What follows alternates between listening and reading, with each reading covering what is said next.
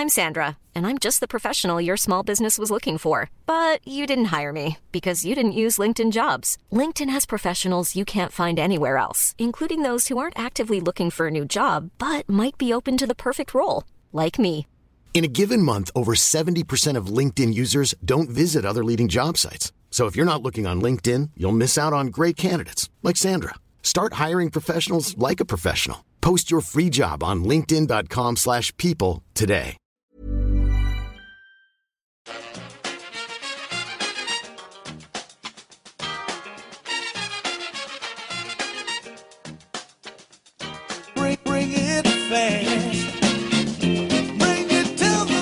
Hello and welcome back to the EPL Roundtable. I'm your host Kevin DeVries, and as always, if you'd like to reach us at the podcast, you can do so by either tweeting us at EPL Roundtable or emailing us at EPLRoundtable at gmail.com.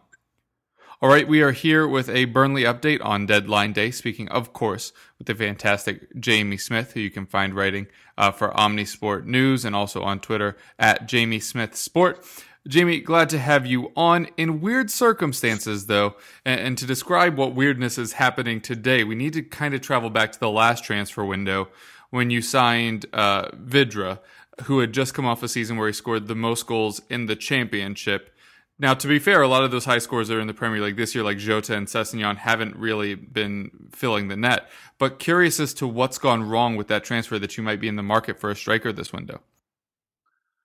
Yeah, it's a strange one with Vydra. I'm not sure he's been given a, a proper chance, really. So it makes you wonder if there's something just not right behind the scenes, whether he doesn't train well or whether there's maybe been a row. It's, it's really difficult to see. He's barely played.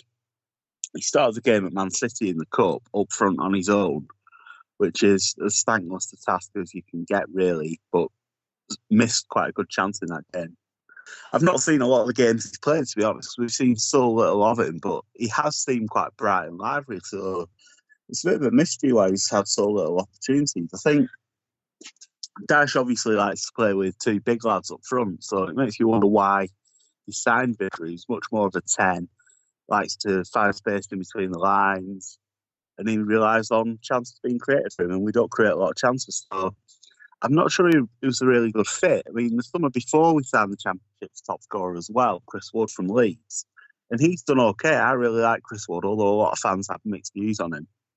So I don't know if it was just they thought it was tried and tested formula, the Championship top scorers in our price range, let's buy him again. But yeah, it's not really worked out. I saw this week he was in a, a flopsy 11, which is harsh on him because he's not really done much wrong. He's just not really had a, a chance to impress.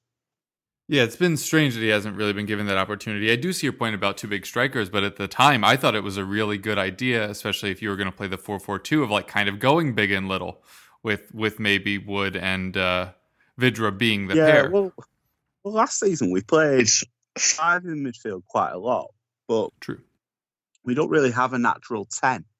So Jeff Hendrick was still in the role and he, he was doing okay and he, he chips in with a few goals, but he's not very creative and he's not a goal scorer. So he's not a natural 10. So if we were going to play with that formation again regularly, it made sense to sign a sort of quick, tricky, skillful player. Um, and he's done that with Vydra. And I think the, the number of games he started with Vydra as a 10 is probably two or three.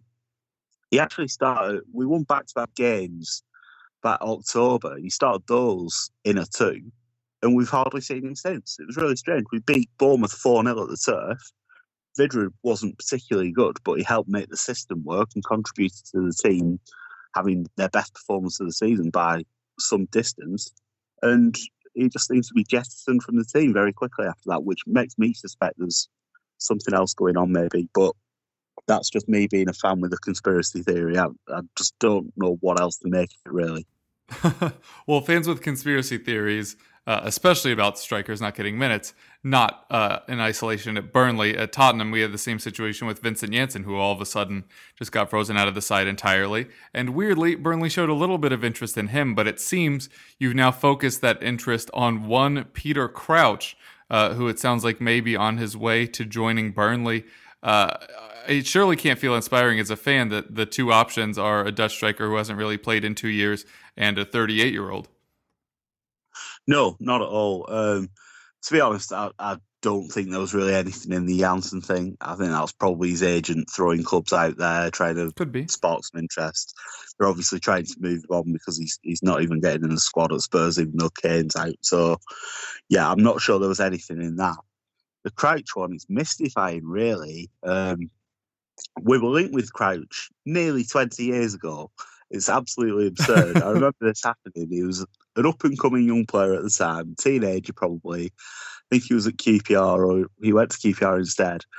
But when he came up to see the town, it was when there was uh, a lot of rioting and disorder in the town. So he took one look at the place and went, "Yeah, I don't think so." Yeah, you're So, right. It's admirable commitment to trying to get your man, I suppose, to wait until he's semi-retired and then try and sign him. Um, I think the Crouch thing it's, it seems to be a make weight in a deal that could take Sam Vokes to Stoke. Um, and on the face of it, you can make a case. Vokes hasn't been playing a lot recently. Dyche seems to be preferring Barnes as Barnes and Wood as the pair. Vokes has been at the club a long time. He's been an excellent servant. All the platitudes that you can throw at him, everyone loves Sam Vokes. But if he wants to play, he's at the stage in his career where you'd probably say, fair enough. Um, however, we might have four strikers, but with Vydra out of favour, we wouldn't be able to let Vokes go without standing replacement. Stoke are obviously not really using Crouch anyway. So you could say as an option to bring on for the last 10 minutes, try and cause some chaos. Crouch has always been a, a useful impact sub. So you can make a case that way. However, any fan who looks at it my way would just think you're letting someone go who's been an excellent player for you for half a dozen years and signing someone who's going to retire in the summer. It, it seems ludicrous. Uh, the other striker we've been linked with is Che Adams from Birmingham. And I think if everything comes together today and Vokes goals, Crouch comes, and Adams comes in, that would be acceptable. But I suspect it will be Vokes out Crouch in, and that makes a mockery of the fact that we appointed a director of football a couple of months ago. If our target is going to be 38 year old Peter Crouch, it just seems insane. It does indeed. And especially because you already have some bigger forwards. It's not like all your options are small and you're just trying to bring in this like huge target man. Yeah, the problem is, I think um, Dyche just makes like for like changes. So True. if if Barnes needed to come off for 20 minutes, he'd think, I'll get even someone even more, someone even bigger and more immobile. It's, he, he doesn't really change things up in terms of system. It's very much uh, he needs to come off what's the most similar player I've got to him. Um, so yeah, in, in that situation, if if Burnley were one 0 down in a game and desperately needed a goal, put Crouch on and go really direct and see what happens. It's not going to be fun to watch, but has proven to be effective for various teams over the years. So that's probably the thinking behind it. I'd be really upset if Vokes left and Crouch was the only replacement. Like I say, I think Adams from Birmingham is the key to to making this all uh, Palatable? to fans as much as anything. Yeah. Yeah. Think so. I'm not seeing much of Adams, but he seems like the sort of profile of player that we should be going for. He's got pace. Um, he's obviously a player on the up, whereas Crouch has been, like said, semi-retired basically for the last couple of years. So we'll have to see what happens. But I West Ham and Southampton have been linked with Adams as well, so it's going to be a tough one for us to get over the line today. And I saw yesterday one of the papers was saying we're going to try and buy him and loan him back for the rest of the season. It makes absolutely no sense whatsoever.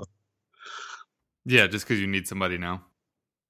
Yeah, exactly. I mean, we've had some good results recently, and it looks like we might steer clear of relegation, but we're not going to spend over 10 million on a striker and then not have him until the summer. It's a stupid idea.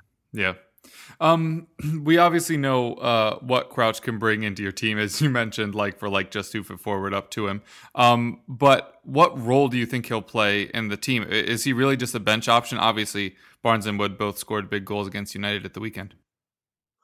I would hope so. I, I don't know if he's even fit for playing 90 minutes. I mean, I assume he's been keeping himself fit, but he doesn't seem to have been playing a lot of games recently. Um, and obviously, he's been a lower level this season, so I think it would be asking a lot for him to start playing Premier League games. It's not like we're in any cups, so he could start in those games either. Um, but then, how's he going to get fit if he's not playing? So It's a funny one. I can't see him being anything more than 10 minutes. We need a goal, throw him on and see what happens. Barnes and Ward seems to be the preferred partnership. Like you said, both scored at United. It seems to be coming together a little bit for those two. Our wingers are getting back fit as well, which makes a big difference because they're getting much better service. So um, it feels like the squad's really coming together now. Crouch is an emergency option, fine. But I think um, if we had Adams as someone to bring on to offer something different as well, that will possibly make a big difference for the rest of the season. Crouch, I think the other thing is that Dyche really likes his senior pros. So he likes people who are good in the dressing room, good for morale, all these things. Crouch obviously got a reputation as a, a bit of a banter merchant. So I don't know if he thinks he's going to be a good person to have around, maybe an eye on the future, maybe be a coach or something. I don't know.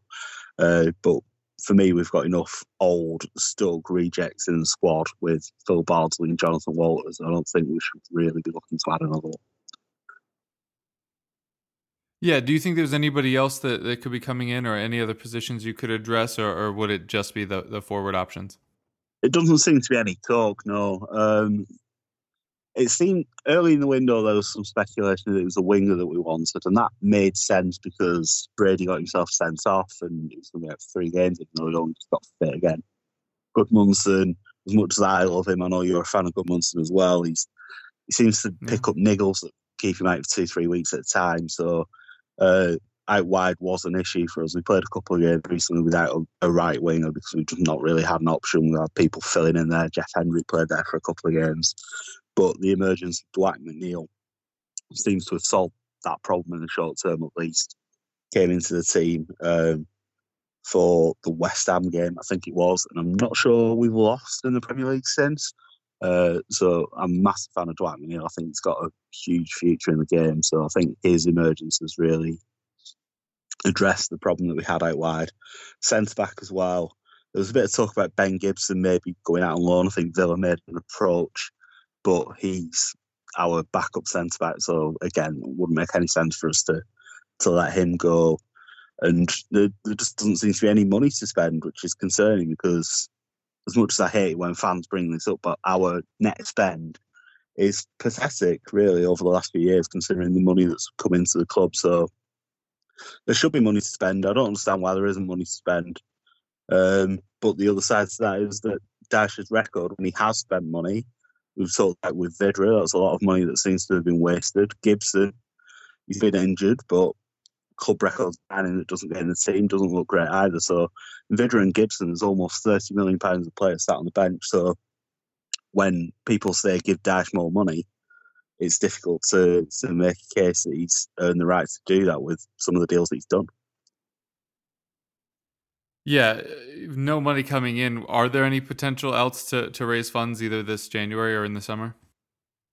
Certainly not today. I wouldn't think so. Tarkowski's been the only one where there's been real speculation. There was some chat earlier in the window. I don't know if it was just paper talk, but there was talk that Liverpool wanted him when they had that defensive injury crisis um, after Gomez, ironically, broke his leg at Burnley. They've obviously had some problems at the back. They've been playing midfielders at right back, all sorts of problems there. So there's talk that they wanted to loan Tarkowski, and again, it's a deal that made absolutely no sense to us. Why would we send one of our better players, an England international, someone who starts every game, out on loan? like it makes it made no sense. uh, I think that if Tarkowski has a strong end to the season, I think there'll be speculation in the summer. Um, maybe similar to the Michael Keane situation we had a couple of years ago, where he maybe thinks if he's going to be more regularly involved at international level, he needs to go to a bigger club.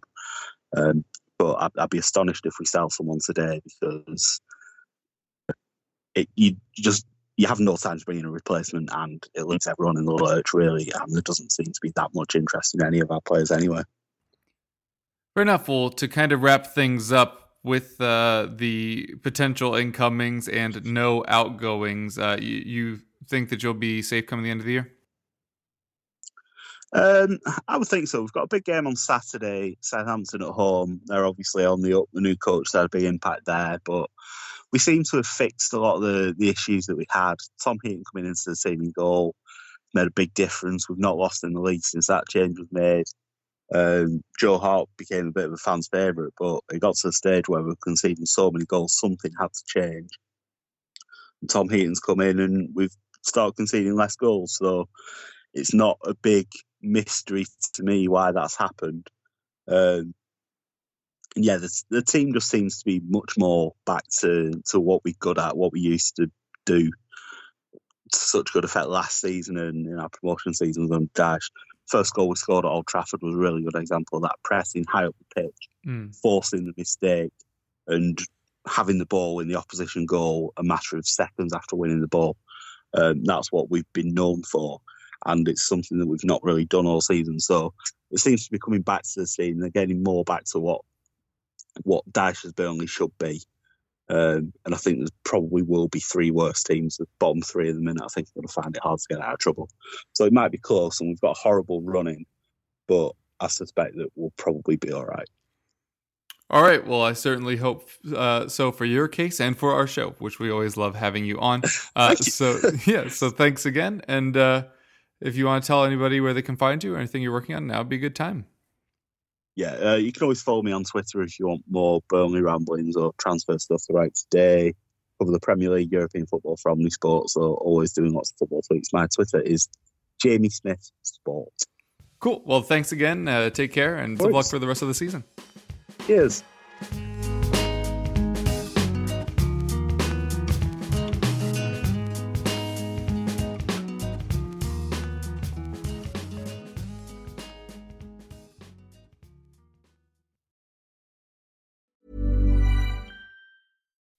When you make decisions for your company, you look for the no brainers. If you have a lot of mailing to do, stamps.com is the ultimate no brainer. Use the stamps.com mobile app to mail everything you need to keep your business running with up to 89% off USPS and UPS. Make the same no brainer decision as over 1 million other businesses with stamps.com. Use code PROGRAM for a special offer. That's stamps.com code PROGRAM.